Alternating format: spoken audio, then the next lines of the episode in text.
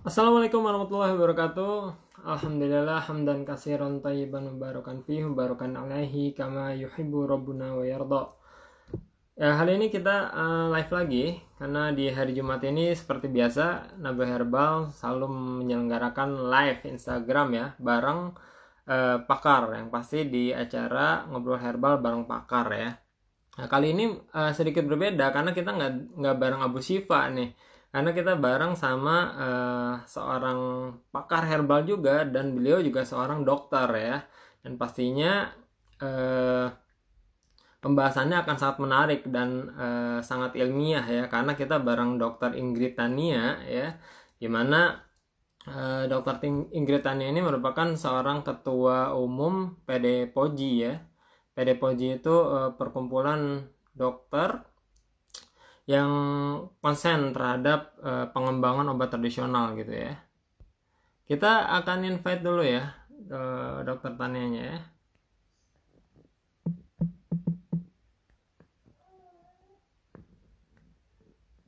Invite dokter Ingridnya, kita akan tunggu uh, dokter Ingrid untuk bergabung ya. Nah, tema kita kali ini adalah mengapa pilih herbal ya. Kenapa pilih herbal?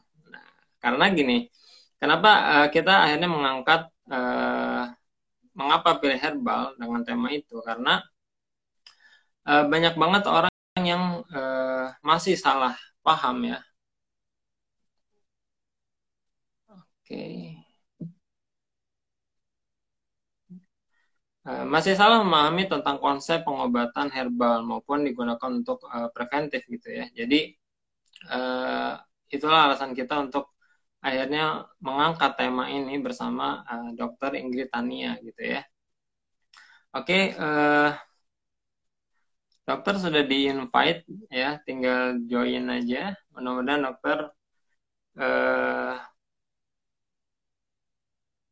tidak dalam ada nggak dalam ada kendala ya.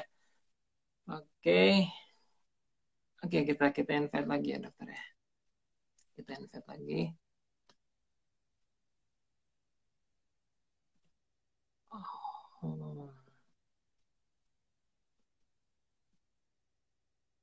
Uh, sebentar, sepertinya dokter ada kendala ya. Jadi, uh,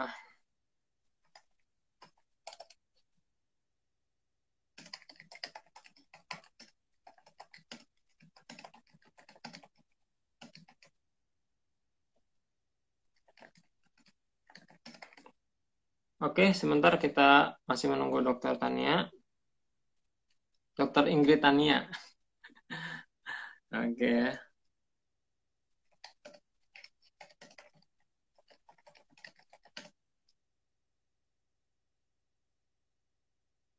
Oke, uh, sebelum kita menunggu dok sambil menunggu uh, dokter bergabung, saya mau memberitahukan bahwa Nabai Herbal juga udah buka ya di uh, di Gandul itu cabang baru di Gandul itu tepatnya di uh, sebelah rumah makan Padang apa saya lupa itu ya. Dan baru bergabung ya. Mungkin nanti yang uh, yang tahu bisa langsung uh, komen gitu ya uh, di Gandul. Dan Insya Allah kita juga akan buka di uh, Bandung ya dalam waktu dekat. Uh, apa Nawa Herbal itu akan buka di Bandung juga, cabang baru di Bandung, insya Allah ya. Jadi teman-teman yang di Bandung itu bisa eh, dekat ya berbelanja di Nawa Herbal pastinya. Nah, di rumah sebelah rumah makan Padang Bodi Candiago katanya, kata Pak Fajar. Makasih Pak Fajar. Wah, udah ada pertanyaan. Oke, nanti kita akan bahas bersama uh, Dr. Ingrid ya, gitu ya. Oke, ini pertanyaannya bagus. Nanti dokter yang akan jawab ya, pastinya jawabannya Dr. Ingrid pastinya lebih menarik gitu ya. Kita akan bahas bersama dokter nanti. Dokter lagi uh, update sistem dulu ya. Gitu. Nah, sahabat Nabi juga uh, kita lagi banyak promo kurma ya di uh, toko cabang, seluruh toko cabang maupun uh, baik yang di Jabodetabek, Makassar, uh, Jogja maupun Bali, kita itu lagi ada uh, oke, okay, sepertinya dokter Ingrid udah bisa ya. Kita coba undang lagi, dokter.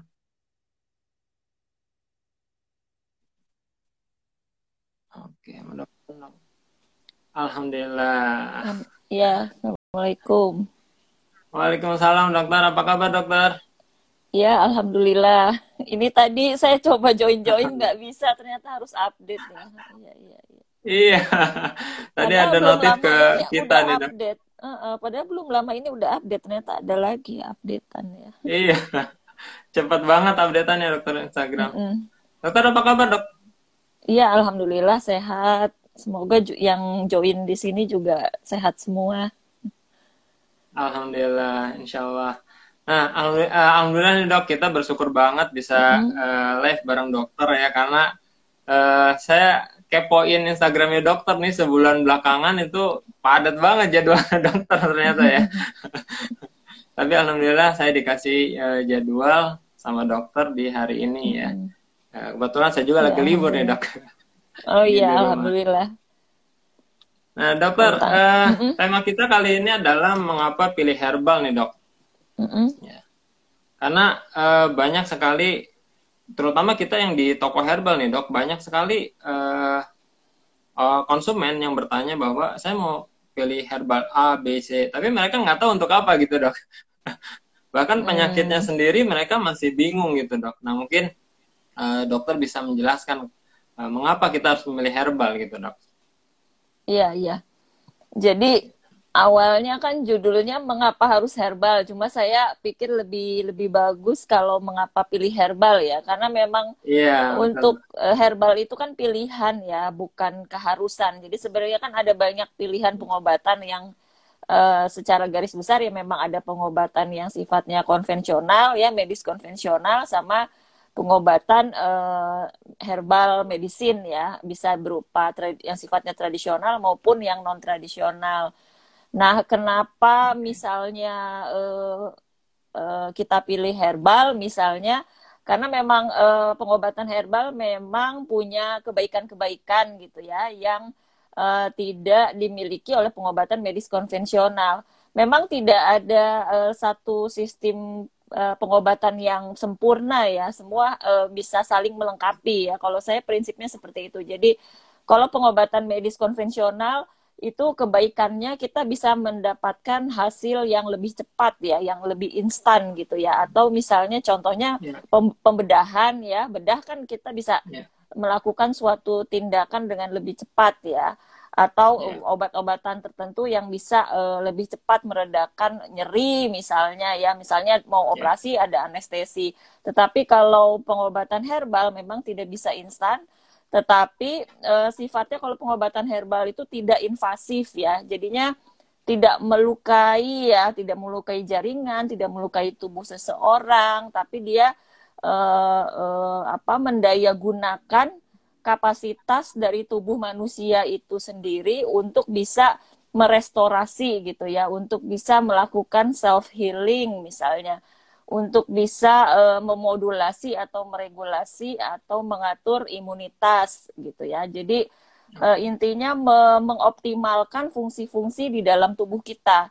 Tentunya uh, pekerjaan seperti itu kan memang tidak bisa dicapai dengan uh, cara yang instan ya. Jadi kalau kita biasa mengkonsumsi herbal, misalnya uh, selama dua minggu gitu, kita baru kira-kira bisa merasakan manfaatnya secara uh, signifikan.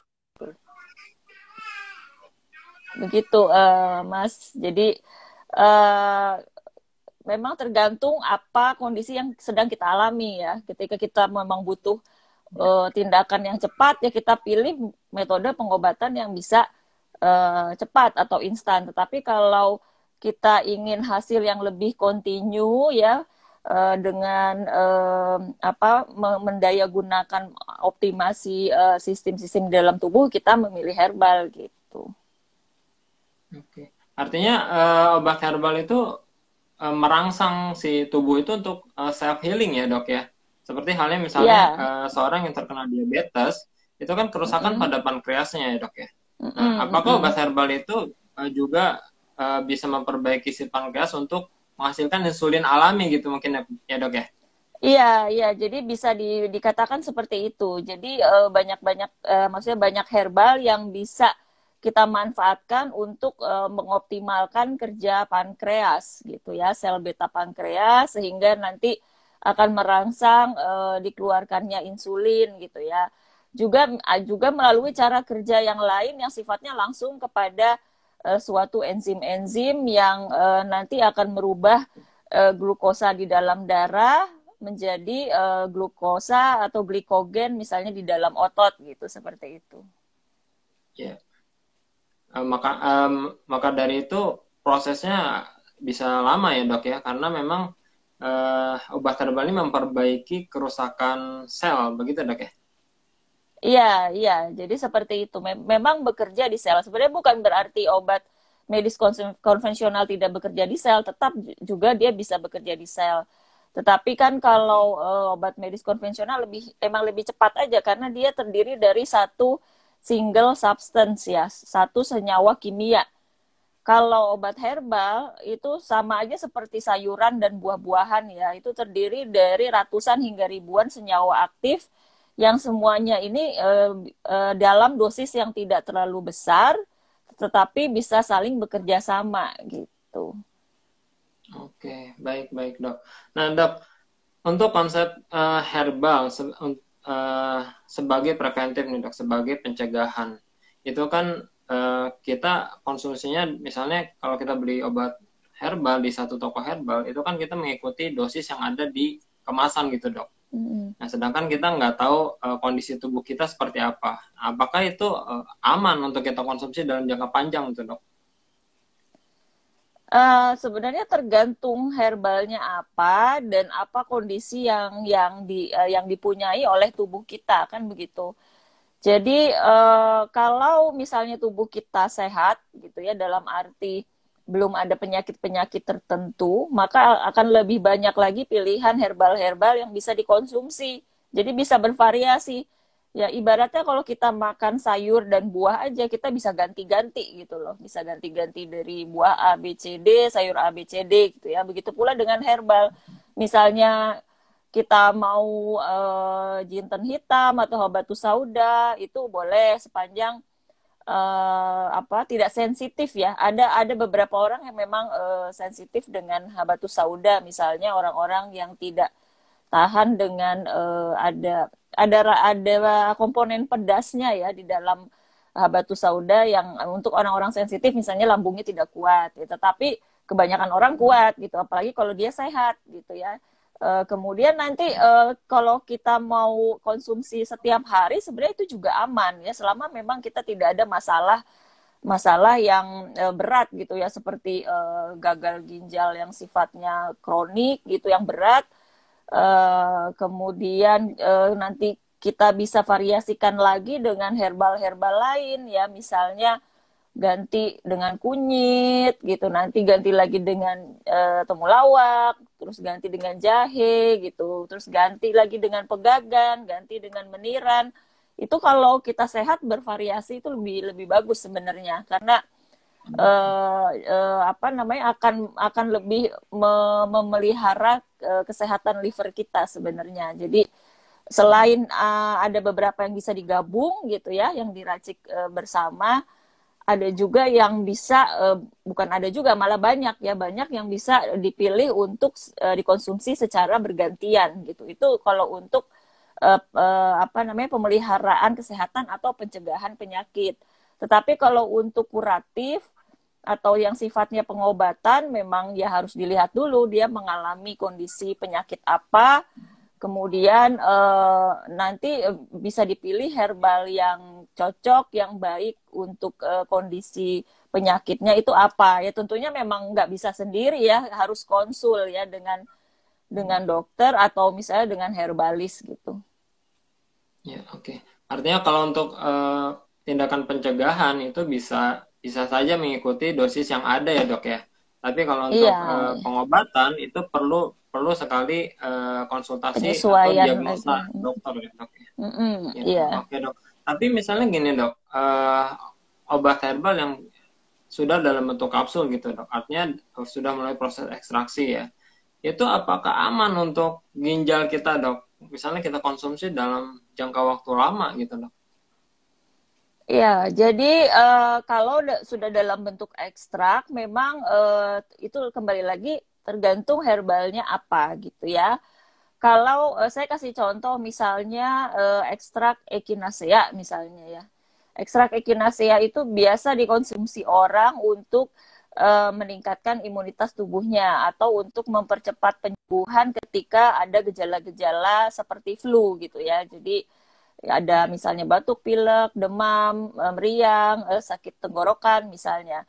Itu eh, echinacea ini bisa dikonsumsi maksimal antara 8 sampai 16 minggu. Ya beda-beda tiap orang, tapi kalau mau aman 8 minggu. Ada juga yang bisa eh, konsumsi selama 16 minggu. Setelah itu dia harus jeda dulu, jeda dulu dua minggu. Setelah dua minggu jeda, dia bisa mulai lagi selama 8 minggu atau 16 minggu jeda lagi dua minggu, kemudian 8 sampai 16 minggu, demikian seterusnya ya. Jadi untuk herbal yang yang ini echinacea ini ada ada catatan ya karena uh, dia bersifat imunostimulan ya. Kalau bersifat imunostimulan kuat, kalau dikonsumsi uh, ekstraknya dalam jangka panjang tanpa jeda, itu dikhawatirkan akan memicu uh, penyakit autoimun. Jadi terjadi uh, stimulasi eh, imunitas yang terlalu berlebihan gitu ya. Tetapi eh, ada juga misalnya eh, herbal-herbal lain yang walaupun dalam bentuk ekstrak dia aman eh, dikonsumsi eh, setiap hari tanpa jeda ya. Misalnya yang habatus sauda itu masih tergolong aman ya. Kemudian kunyit ya ekstrak kunyit juga eh, setiap hari tanpa jeda itu masih tergolong aman selama memang dosisnya tidak melebihi yang seharusnya gitu ya. Jadi seperti itu, selama kita memang tidak ada kontraindikasi gitu ya. Misalnya kalau kita ada uh, batu empedu, ya jangan uh, jangan minum dulu ekstrak kunyit atau ekstrak temulawak karena nanti akan semakin memicu lagi pengeluaran uh, empedunya gitu.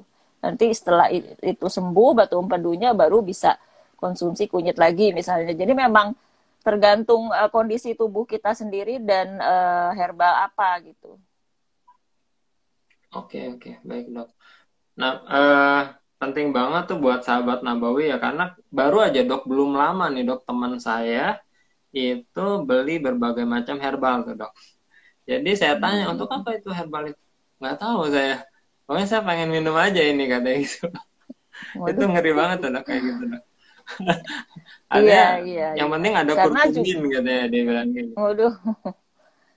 Iya, iya karena kita tetap harus hati-hati ya. Misalnya uh, misalnya orang dengan diabetes ya. Uh, orang dengan diabetes nih harus berhati-hati ketika mengkonsumsi uh, obat medis maupun obat herbal. Karena rata-rata obat herbal itu bersifat menurunkan gula darah ya. Bersif walaupun tidak drastis ya penurunannya. Tetapi yeah. ketika misalnya digabung-gabung misalnya sambiloto digabung uh, daun salam gitu ya uh, kemudian misalnya digabung mengkudu itu tiga-tiganya uh, bersifat menurunkan gula darah nah ini ketika mencampurnya harus hati-hati jangan sampai berlebihan ya nanti kalau berlebihan hmm. gula darahnya ngedrop banget jadi hipoglikemia malah pingsan malah hmm. kalau yang parah banget bisa koma gitu waduh itu efeknya dok ya. Kalau kita sembarangan konsumsi dok ya. Iya nah, dok iya. Uh, kalau misalnya obat herbal yang racikan dengan uh, mm-hmm. obat herbal yang kita olah di rumah misalnya dok. Kayak misalnya uh, kunyit ya kunyitnya tapi kita rebus dan sebagainya itu lebih baik yang mana dok? Kalau menurut dokter Ingrid. Iya jadi uh, begini uh, herbal itu kan memang ada macam-macam ya. Yang tadi uh, Mas sebutkan ada yang segar ya ada juga yang dikeringkan atau simplisia ada juga yang berbentuk ekstrak ya. Uh, uh, nah uh, semakin ke arah ekstrak maka uh, uh, komposisi senyawa aktifnya semakin uh, banyak semakin besar ya semakin terkonsentrasi. Kalau ke arah lebih yang segar ke arah segar dia tidak senyawa aktifnya tidak terkonsentrasi ya, tidak ya ibaratnya tidak kental lah kalau begitu ekstrak dia udah kental walaupun uh, volumenya kecil gitu ya, uh, bobotnya kecil gitu. Nah, uh, itu uh, tergantung kondisi kita. Misalnya begini, kalau uh, seorang wanita hamil gitu ya sama wanita menyusui, ya lebih bagus mengkonsumsi yang segar karena uh, kalau dia mengkonsumsi ekstrak misalnya uh, itu dikhawatirkan nanti uh, karena senyawa uh, aktifnya di situ ter, uh, besar ya kan, kandungan senyawa aktifnya di situ besar uh, nanti bisa menimbulkan misalnya uh, kontraksi rahim ya yang dikhawatirkan begitu ya misalnya. Atau mengganggu uh, uh, bau apa kualitas daripada ASI misalnya Walaupun memang okay. ada herbal juga yang untuk meningkatkan kualitas ASI ya, tapi kan itu harus dipilih yeah. dulu herbal yang mana. Jadi yang kalau mau aman, misalnya kalau ibu ibu hamil, ibu menyusui anak-anak itu pilih yang segar atau pilih yang simplisia ya. Simplisia artinya yang bentuknya kering, boleh kering yang nanti direbus atau kering yang sudah dalam bentuk serbuk misalnya ya, yang nanti tinggal di diseduh dengan uh, air panas gitu ya, air mendidih. Nah, kalau untuk yang selain yang saya sebutkan itu bisa saja mengkonsumsi ekstrak karena biasanya kalau ekstrak juga cara kerjanya juga lebih cepat daripada yang segar atau daripada yang simplisia karena itu tadi senyawa aktifnya lebih terkonsentrasi gitu. Oke. Nah, eh, catatan hmm. untuk eh, sahabat Nabawi yang tadi dokter sampaikan khusus untuk ibu hamil itu memang perlu kehati-hatian dalam konsumsi herbal gitu yang nggak bisa sembarangan ya oke okay. uh, eh, hmm, iya. dok kalau untuk untuk hmm, pengobatan nih dok nih apa aja yang harus kita perhatikan sebelum kita memutuskan untuk memilih herbal gitu dok Ya, yang yang pertama-tama tentunya eh, adakah alergi ya?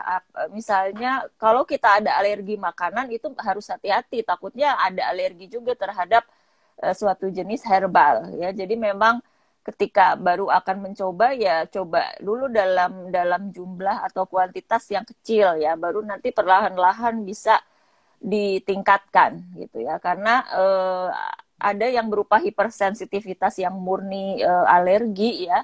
Ada juga yang memang sekadar intoleransi ya. Kalau intoleransi memang dia sensitif misalnya terhadap pedasnya jahe atau sensitif terhadap pedasnya jinten hitam gitu. Ya itu itu pertama-tama itu. Kemudian juga dilihat juga adakah kontraindikasi misalnya uh, ada apakah ada gangguan perdarahan? Misalnya misalnya gangguan pembekuan darah ya. Ketika ada pembu gangguan pembekuan darah itu harus hati-hati dalam mengkonsumsi yang bentuknya ekstrak ya. Jadi kalau ada gangguan pembekuan darah itu lebih lebih aman mengkonsumsi yang bentuknya segar ya. Karena apa? Karena kalau ada gangguan pembekuan darah ketika dia memilih ekstrak misalnya ekstrak jahe gitu ya eh, atau ekstrak kunyit misalnya. Nah, ini ekstrak-ekstrak ini eh, terutama ekstrak jahe, ekstrak bawang putih itu bersifat mengencerkan darah ya. Kalau pada orang tanpa gangguan pembekuan darah, kalau sifat mengencerkan darah itu bagus ya. Jadi malah e, aliran darah kita kan malah jadi lancar ya. Yang ada iya. risiko-risiko terjadinya penyumbatan pada pembuluh darah itu bisa dikikis lah risiko-risiko itu. Tetapi kalau orang tersebut ada gangguan pembekuan darah, ketika dia minum misalnya ekstrak jahe atau ekstrak bawang putih, jadi makin encer banget, akhirnya perdarahan itu yang yang yang harus di, di, diperhatikan gitu ya. Kemudian juga eh, apakah eh, orang tersebut misalnya ada perdarahan di lambung gitu ya. Nah, itu kalau ada perdarahan di lambung itu juga harus hati-hati dalam memilih herbalnya. Karena tadi herbal bersifat mengencerkan darah. Jadi apa pun yang ada eh, perdarahan di mana pun itu nanti bisa semakin berat kalau memilih herbal yang seringnya bersifat uh, apa mengencerkan darah gitu. Ya yang penting sih itu ya. Ya oke pantas nih dok saya pernah juga konsumsi herbal karena saya uh, ada pendarahan di gusi nih ya dok ya mm -hmm. itu pada saat saya konsumsi herbal tertentu itu uh, semakin keluar nih dok si darahnya itu Hmm, Nah, ini iya, iya. terjawab nih sama dokter. Iya, Masalah saya, Dok. iya, Gitu. karena Dok, eh, ada ya, ya, Mm-mm. silakan. ya Dok. karena herbal-herbal tertentu memang bersifat me- me- bukan tertentu aja banyak herbal yang bersifat melebarkan pembuluh darah dan mengencerkan darah gitu sehingga ka- kalau ada perdarahan eh, sering kali bertambah eh, berat gitu perdarahannya. Artinya mungkin eh, herbal-herbal yang bisa membuka pembuluh darah itu bagus untuk yang memiliki eh, penyumbatan pembuluh darah ya dok ya. Salah satunya Iya, mungkin betul. kalau misalnya penyumbatannya di jantung itu bagus juga nggak dok? Ah, Bagus, bagus, bagus. Jadi eh, penyumbatan pembuluh darah di mana pun lah. Ketika seseorang mengalami Oh, penyumbatan darah di mana pun, dia bagus mengkonsumsi eh, herbal-herbal yang bisa mengencerkan darah. Oke, masya Allah, masya Allah. Nah, oke dok, mungkin kita jawab pertanyaan dulu dok ya Oh iya iya boleh boleh. dari sahabat Nabawi. Karena tadi ada beberapa pertanyaan dok. Mm-mm. Oke. Ah, ini dari Nur Aziz underscore 25. Assalamualaikum, Ana mau tanya, herbal untuk penyakit hati atau yang terkena liver itu apa ya dok? Iya, jadi eh, untuk yang punya eh, penyakit liver, eh, misalnya ini penyakit liver tuh sebenarnya kan banyak ya. Ada yang sifatnya eh, peradangan liver karena eh, virus, ya. Ada yang karena eh, parasit juga ada. Misalnya ada juga eh, fatty liver ya atau perlemakan hati. Kalau orang- Indonesia banyaknya perlemakan hati atau eh, hepatitis virus, misalnya hepatitis virus B misalnya ya. Nah, eh, eh, herbal itu bisa membantu dalam hal mencegah fibrosis daripada liver atau mencegah pengerasan dari liver gitu ya. Eh, dan karena herbal itu bersifat anti peradangan ya, anti peradangan sehingga peradangan-peradangan yang terjadi di liver yang yang dipicu oleh namanya stres oksidatif eh, itu bisa eh, dibantu teratasi dengan herbal. Nah, herbal yang bisa kita pilih juga ada banyak karena eh, banyak sekali herbal yang bersifat hepatoprotektor atau eh, herbal yang bersifat pelindung organ hati ya. Yang terkenal kalau dari Indonesia temulawak ya. Kemudian kunyit juga bisa ya. Eh, kemudian eh, pegagan juga bisa. Terus meniran juga bisa. Eh, kemudian eh, jinten hitam juga bisa gitu ya. Ah, batu sauda bisa. Nah, itu beberapa contoh eh, herbal yang baik ya untuk liver, untuk gangguan fungsi liver. Oke, baik. Nah dok, eh, ngomong-ngomong tentang liver nih dok, saya pernah baca satu artikel ya bahwa eh, apabila liver kita dalam kondisi sehat, maka keseluruhan tubuh kita itu akan sehat. Tapi begitu pun sebaliknya tuh dok, gitu. Itu benar nggak dok seperti itu? Dok? Ya sebenarnya benar juga gitu ya, karena eh, liver itu kan eh, eh, dia punya tugas eh, sebenarnya eh, pusat metabolisme ya. Maksudnya metabolisme tubuh itu terjadinya atau dilakukan eh, oleh liver. Jadi kan metabolisme kan semua eh, metabolisme di dalam tubuh